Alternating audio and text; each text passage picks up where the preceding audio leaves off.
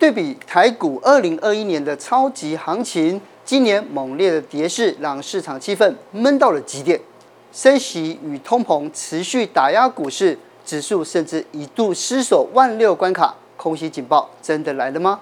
弱势族群在里面找弱势标的，大盘这波是逃命波，那等 才能开始找哦放空的机会。是，今天我们找来操盘达人刘大，解密小资族也能操作的放空获利术。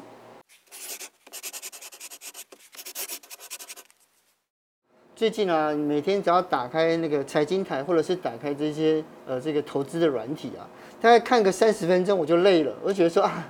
震荡上上下下，而且下比较多。我觉得是有漫画那个黑黑的线一直从那个电视跑出来，然后我会觉得天哪，到底怎么做？对，因为看多了真的会厌世哎。所以今天呢，我们就找来这种操盘的专家达人来跟我们分享哦。刘大好久不见了，对啊。那这段期间哦，就是你就是长时间来观察，那到底台股啊是不是真的就一个空的的一个方向去了？那外资还有例如说像散户呢，那我们后续应该怎么办呢？你怎么看呢？其实最近的台股有好消息，有坏消息。哦，哎，好，那我们看哈，呃，这一波下跌其实跌三千多点嘛，很多人觉得很可怕。是，对，但是等还有更可怕，还有更可怕的，我等一下会讲。但是短线上，哦，短线上，这里算是初跌段的结束。初跌段，对，初跌段结束之后会接一个逃命。好，那这个这个逃命哈，它通常会往上方的均线去回来。哈，那这时候大概是以空间来讲，大概在年均跟半年均这边。好，那目前来讲哈，我们看到外资的未平仓在近期其实它有稍微的翻多，嗯哼，对，所以这个也是一个迹象哈。这个逃命坡什么时候结束？嗯，好，大概要等外资的未平仓翻空，所以还就空间上离年均还有距离，嗯哼，就外资的动作来来讲，好，还有一些空间，所以这是短期内是好消息，是，就是说这个反弹逃命坡可能还会持续，哦，对，但是逃命坡哈，它并不是给。散户逃命，它是给主力逃命，给主力逃命的。这一波其实跌三千点下来，大部分的投资人都在问能不能摸底。嗯，对。但是跌这么多的状况下，其实敢行动的人不多，大家都是问。嗯哼。但是如果这波弹上去，哦，大家的恐惧心就会消除，那可能就会大胆的在逃命坡去追进去。嗯，是。所以逃命坡的杀伤力其实比较强。那我们看到哦，下一张图，哎呦，这个是金融海啸时期哦，初跌段之后，哦，有逃命波。那这个逃命坡大概会到外资翻空的时候，哦，大概会快要结束。是，对。那等外资翻空之后，我们大概可以去看一下有没有形态上，好像假突破啦，哈，等等的一些讯号。是。那有的话呢，就可能会主跌段就开始了。哦。那主跌段，哦，开始之后，哦，就比较注意的是，后面就不太容易有太大幅度的反弹。哦。对。那主跌段后面会接末跌段。是。好，那我们看到。金融海啸时期，哦，最高点到最低点跌六十一趴。嗯哼。网络泡沫化时期，最高点到最低点跌了五十六趴。哦。那现在才跌几趴？三千点嘛。三千点。一万八千多点跌三千点。十几二十趴左右吧。嗯，对对，所以我才说后面还有更恐怖。这个刚你刚给我看那个曲线比玉山还要陡，你知道吗？对。你不会怕吗？我会怕。我看这个眉头深锁。初跌段的特性就是，你会觉得，哦，它还会有一些反弹，哦，还会有一些契机在。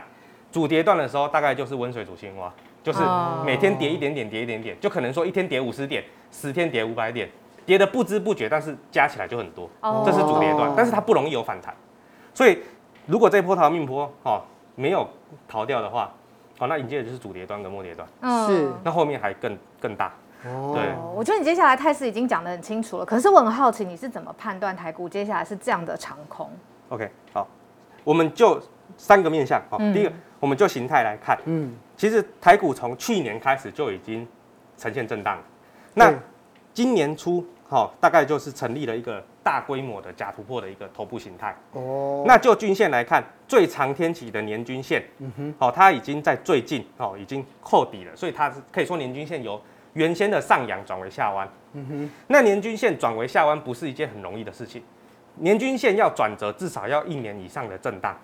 哦。那年均线如果又要再转为上扬，那它可能又要一样要一年，对，一年都同等，至少要一年。对对对。那我们再想一个逻辑嘛，哈，年均线好不容易下弯了，它为什么又要转为上扬？嗯，所以年均线下弯自然有它的效果存在。嗯，那我更简单讲就是长空。哦，年均线沉寂下弯就是长空。哦，那第二个哦，我们看到这个是投信的这个期货品仓。嗯。那投信期货品仓其实代表的是散户的方向，因为投信的期货品仓代表是它这个反向 ETF 跟正向 ETF 它的一个资产配置。嗯。那我们看到哈，二零二零年以前，其实投信的空单的未平仓都非常多，那个就是燃料。我们看到那燃料什么时候烧完的？哦，看这张，我白色框框之后，它就是烧完了。嗯哼。那它一烧完，是不是就止涨？是。一烧完马上震荡一年。嗯哼。好。所以它已经没有燃料。那近期当然投信的未平仓有一点点的空方，嗯、但是这个哈，其实在最近已经砍半没了，嗯、已经砍半，这样快没了。所以最近我们可以观察这逃命波，等投信的未平仓已经哦可能翻为正哦，嗯、那到时候可能又是一个一波跌势，就逃命坡结束。所以你看过去其实投信的未平仓只要翻正哦，都是高点哦，哦，大家可以仔细回去研究一下。是好。第三个，好，这个美元。啊，美元其实从去年开始就走长多，嗯哼，那美元在去年以前全球股市大涨的时候，它是走长空的，嗯，所以美元空头其实对股市有利，代表美国把资金放出来，哦，那那最近哈，美元的长多走势之下，其实我刚才也不是说特别看衰台股，因为其实全球都一样，全球股市大家都半斤八两，哦，对，都不好，你看所有几乎亚洲国家、欧洲国家，其实。有些甚至比台股弱很多，台股还算强，可能台股因为有护国神山，嗯、哦，所以台股可能还算强。但是其他国家的有些都已经哦破底再破底了，嗯、年年均线早就已经下弯了，嗯、去年就下弯了。对，所以这个就是因为美元哦把这个全球的资金呐、全部都往美国去回流，是。那这样子对股市来讲当然就不利嘛。嗯、但是回流回美国，那相对来讲，它这些资金呢被美国的央行收回去了。嗯、哦，当然这个又是另外一个层面的问题了哈。所以呢，这样既然哦，就是台股这个长空的趋势好像确定了嘛，对不对？那要做空的话，我们要注意什么呢？嗯，呃，做空的话哈，当然我们会选择相对弱势的标的。那我刚才有讲年均线下弯，那其实电子族群早就在三个月之前年均线就下弯了，所以电子族群它是最早最早转弱的。好，哦、所以我们大概会选择电子族群里面去找一些放空标的。嗯、那第二点哈，我们一样就是要找弱势的四条均线。月季、半年跟年四条均线都下弯，嗯、就是对选了那个标的，然后它四条均线都往下，就是一就是弱势族群在里面找弱势标的。哦，对，然后最后当然最重要的就是我刚才有讲嘛，大盘这波是逃命波，那等这波反弹结束哦，就大概可能谈到年均呐、啊，好半年均那个地方，哦，甚至外资跟投信哦有这个期货部位的一个转变之后，嗯、哦，再才能开始找哦放空的机会，是，就说现在其实很多电子股其实都还是在逃命的这个反弹。的这个这个规模之中，哎、欸，我很好奇，那小资主啊做空其实是很怕资金断头的，因为小资主可能做空也不太会做，你要借或者是做的这些方法是很害怕。那有什么好方法可以避免？就交易成本来讲，当然融券来讲需要比较多资金嘛。嗯、那小资主当然可以利用一些认售权证，认证，权证，权证可以做空哈。那权证相对来讲哈，它的一个资金好可以比较少了哈。就简单的讲。可能不到一千块，你就可以买一张权证，欸、不不用一张千元钞，你就可以做一张权证，欸、所以真的不要说小资主啦，可能国小生可能都可以。欸、对对对。可是这一千块买到的权证，它代表意义是什么？权证简简单来讲啊、喔，它就是买一个权利哦，就是你可以以后你可以用这个履约价格去买进这张股票的权利哦。但是履约价格当然通常都是设定在目前市价这这个标的物市价之外嘛。嗯，我觉得这里就是价外哦，但等一下我们会讲到哦。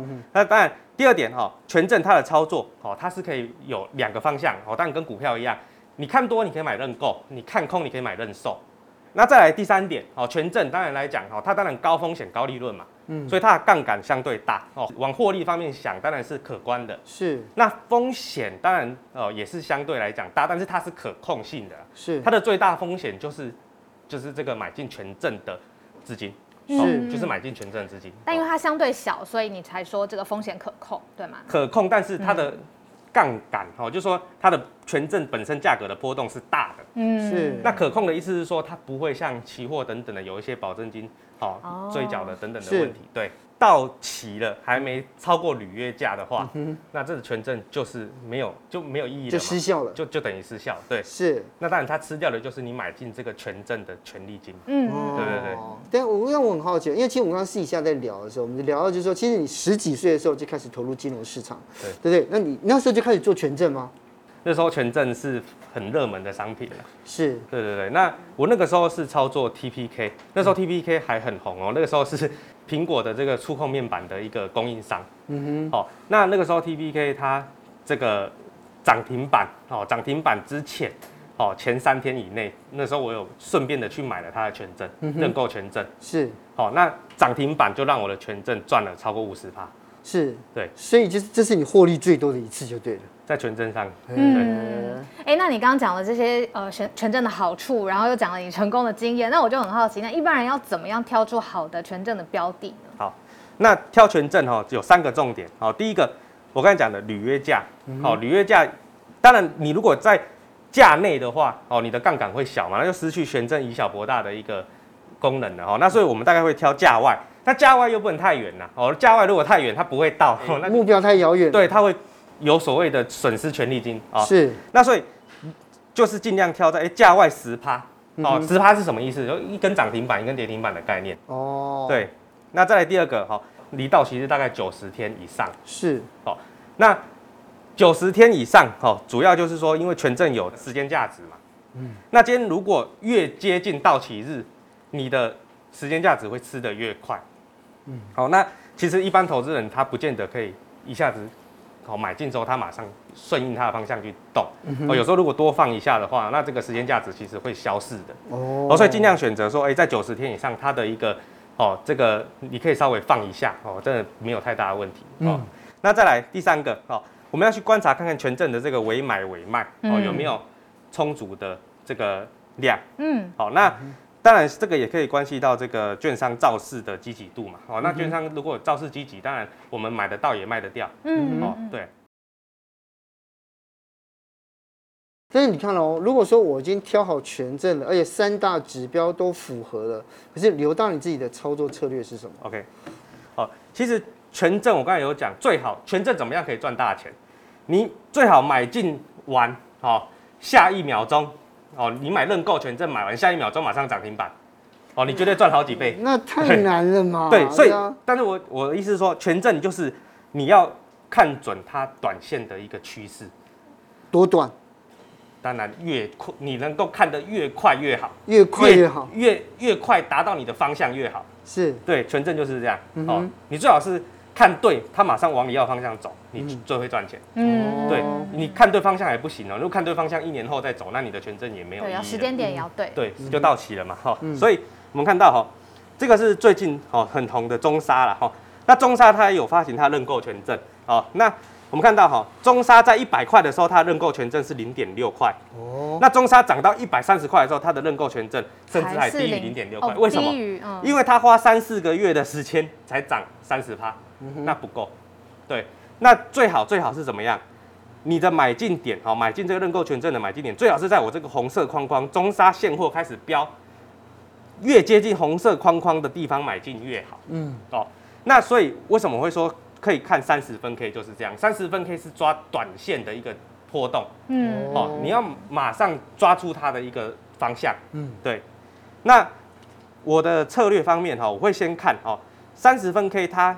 有一个整理盘哦，整理盘之后我还不会急着进场哦。整理盘如果被跌破，那整理盘被跌破代表是一个很弱势的现象。嗯哼。那这个时候哦，如果又站回这个整理盘的的一个区间，那就是这个橘色橘色这条线哦，站回整理盘的区间。那站回之后代表说假跌破确立。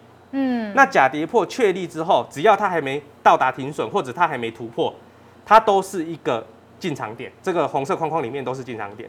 那停损点就是这个最低点哦，停利就是我们权证要在波动最大的时候去做卖出，哦，因为权证简单来讲就是你不太能承受整理啦，好，那你在突破创高的时候，嗯，哦，波动最大的时候，哦，你就可以去做卖出的动作。是，那当然相对来讲，其实不只是权证啊，我在呃股票的操作或期货操作也是用这样的方法，就是我是在创高嘛，大家最乐观的时候我做卖出。哦，那其实权证也很适合做这样一个操作，是。对。但是这样看啊，就是你看，就觉得在抓脚突破之外，设好停损，看三十分 K，这是操作策略嘛。不过还是有劝世的部分，因为我觉得，因为很多人像我自己就完全不懂权证，那我们要进要进场做权证的话，要注意什么？嗯，那权证基本上哈，一定是你资金控管要做好了。你比如说你有十万的资金，你不能说十万全部拿去压权证，哦，最好大概控制在十分之一啦。十分之一是放权证，那剩下嘞？剩下你可能，例如说你看好哪一档标的，你就买进这档标的，哦，那你可能剩下一点资金，哦，你用你就买进这档标的的权证去扩大一点你的利润。哦，对，就是还其实操作上尽量就是不要全部都。放在权证里面，是因为我们刚才有讲到，权证是会损及所有的权利金的。对，哦，对，那再来哈，我们的停损点一定要设定好。那停损点就是依照你买进的这档权证的标的，好去做停损。你标的到达停损点，你就停损。嗯哼，对。听起来好像概念上理解，可是你自己在操作的时候有没有惨跌的经验，然后惨赔？然后当初是为什么原因造成权证上面失去这些权利金？对，其实权证虽然它的买卖方式跟股票很像，嗯，但它的整个性质完全不一样。嗯，哦，股票你买进之后，你可能放十年，甚至你隔代冲，你留给你的下一代，哦，它它都还是一张股票，只要公司不倒。但是权证哈，基本上它是有。时间价值的，它有到期日的。你如果，例如说，你权证你用摊平的方式去买，摊到最后，因为它摊平嘛，就是它离履约价越越来越远，越来越远，它到最后它履约价不会到，你的所有部位其实就代表说你的所有买进的这个资金全部可能会一场梦，对，就就没了嘛。嗯，所以权证的操作一定就是，其实它的概念我反而觉得比较类似选择权，选择权，对对对，但是它又比选择权。风险小一些啦，因为选择权它是一个月内哦，它就到期了嘛，甚至还有周选那一种哦，更更复杂。所以权证九十天，至少它九十天，甚至你要这个找一百二十天的啊，更长周期的都可以。是。对，所以权证相对来讲，它的到期日当然没有那么没有那么短了哈，没有那么风险没那么大。但是它的概念上是，就是都是有时间价值哦。对，像如果说今天看，应该说在今天看了节目的朋友，年轻朋友们觉得说，哎，我想要想要投资权呃权证试试看的话，你会给这些投资朋友什么样的建议呢？呃，如果要投资权证，当然哈，你的你不能说用那种长期投资啊、存股的概念。哦。对，那放着不管，对你不能放着不管，你你可能要。在技术分析方面，好，甚至你要去很精准的可以抓得到它的一个波动，就短时间的，对，最好是可以抓得越精准越好，但这个要练习啦，哦，所以我不敢讲说年轻朋友在权证方面你一定要马上的重压，我是觉得你可以一开始先尝试，好，可能买个几张啊，我试试看，对，好，你要大概知道说权证的特性，你还是要自己摸啦，嗯，对对对。